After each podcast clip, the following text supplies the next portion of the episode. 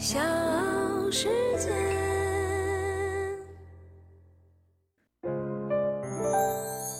大咖故事，故事舅舅，越说越有。程雪这个名字在整个富豪圈呢，并不太出名，主要原因就是她太过低调。但是这并不影响她的实力。今年十一月，胡润研究院发布了最新的《二零二一胡润女企业家榜》，程雪的个人财富高达五百三十五亿元，排名榜单的第九位。在我们江苏盐城地区，她是排名第一的富豪。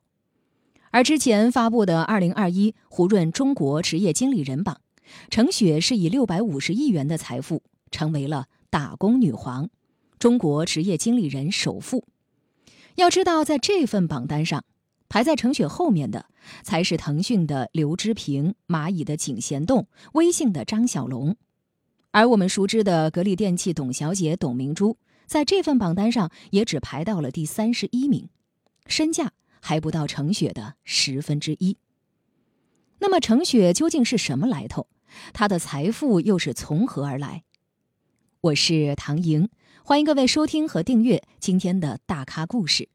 今天的主人翁说到的是盐城女首富程雪。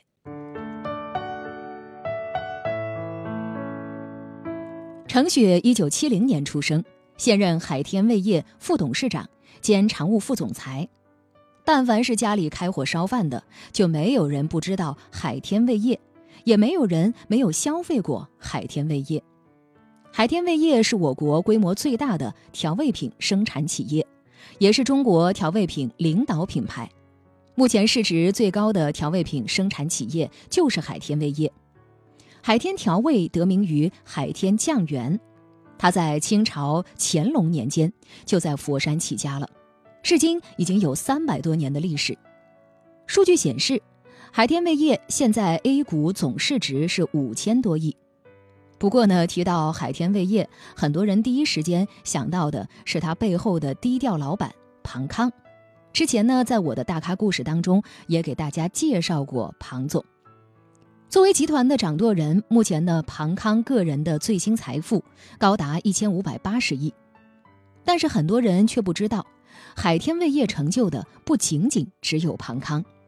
如今呢，作为企业二把手的程雪，也是海天味业最成功的。投资者之一，程雪虽然现如今身家百亿，但是呢，她却并不是富二代出身。相反，她出生在一个非常普通的农村家庭，江苏盐城人。翻开程雪的履历表，也非常的简单。从九十年代工作到现在，她就一直在海天味业任职。程雪最初只是海天味业一个普通的员工。一九九五年。海天味业启动了所有制改革，从一家国企变为了百分之七十股份由职工持有的民营企业。程雪当时还不到三十岁，她也参与认购了一点五万股，这在当时呢并不算多，但却是她百亿身家的原始积累。大咖故事，故事舅舅，越说越有。后来，海天味业在庞康的带领之下，只用了几年的时间就快速崛起。一九九七年开始，程雪出现在了公司的管理层名单里。同年，有部分员工决定卖掉股份，程雪就抓住了这个难得的机会，又买下了那个时候价值十多万元的公司股份，成为了公司十大股东之一。在此后的十多年时间，程雪除了努力工作之外，她也抓住了每一次增资扩股的机会。在二零一零年以前，程雪就一跃成为了仅次于庞康的公司第二大股东，让财富快速增长的机会就在于此。二零一四年，海天味业登陆了 A 股，凭借稳健的业绩，备受投资者的青睐。至今呢，市值已经增长了百分之四百以上，疯狂飙升的市值也让程雪的身价一路水涨船高。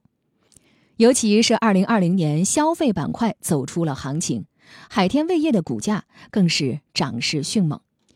于是，从二零一九年到二零二零年，程雪的身价也直接暴涨了百分之一百零三，一举拿下了打工人首富。程雪为人非常的低调，我也是翻遍了全网的资料，也只找到了几张她非常模糊的照片。而他目前呢，直接加间接持有市值超过六千五百亿元的海天味业百分之十点八的股份，价值将近七百亿元。在薪酬方面呢，二零一九年的年报显示，程雪的年薪高达五百四十七万元，比上一年增长了八十三万。程雪的薪酬仅次于海天味业董事长庞康的五百五十九万。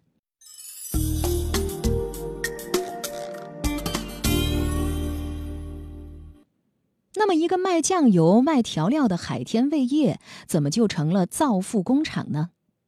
海天味业的基础是调味品消费的刚需，这种东西可以说家家户户都需要，而这种刚需，在充满不确定性的二零二零年就显得尤为珍贵。纵观同业，海天的竞争优势在于渠道和溢价的能力，坐拥百分之十八酱油市场的占有率。海天可以说龙头地位稳固。另外，作为经验丰富的老品牌，海天味业企业费控率也控制得非常好，公司现金情况稳健，盈利能力可观。事实证明，成功的企业都是相似的，经理人为企业创造价值的同时，也能为自己带来财富。在海天味业的官网呢，有这样的一句话：“有人烟的地方。”就有海天，而这句话绝对不是一句空话。在海天人的心目中，目标只有一个：舌尖的中国必须自己做主，中国人的碗里必须盛自己的酱油。小时。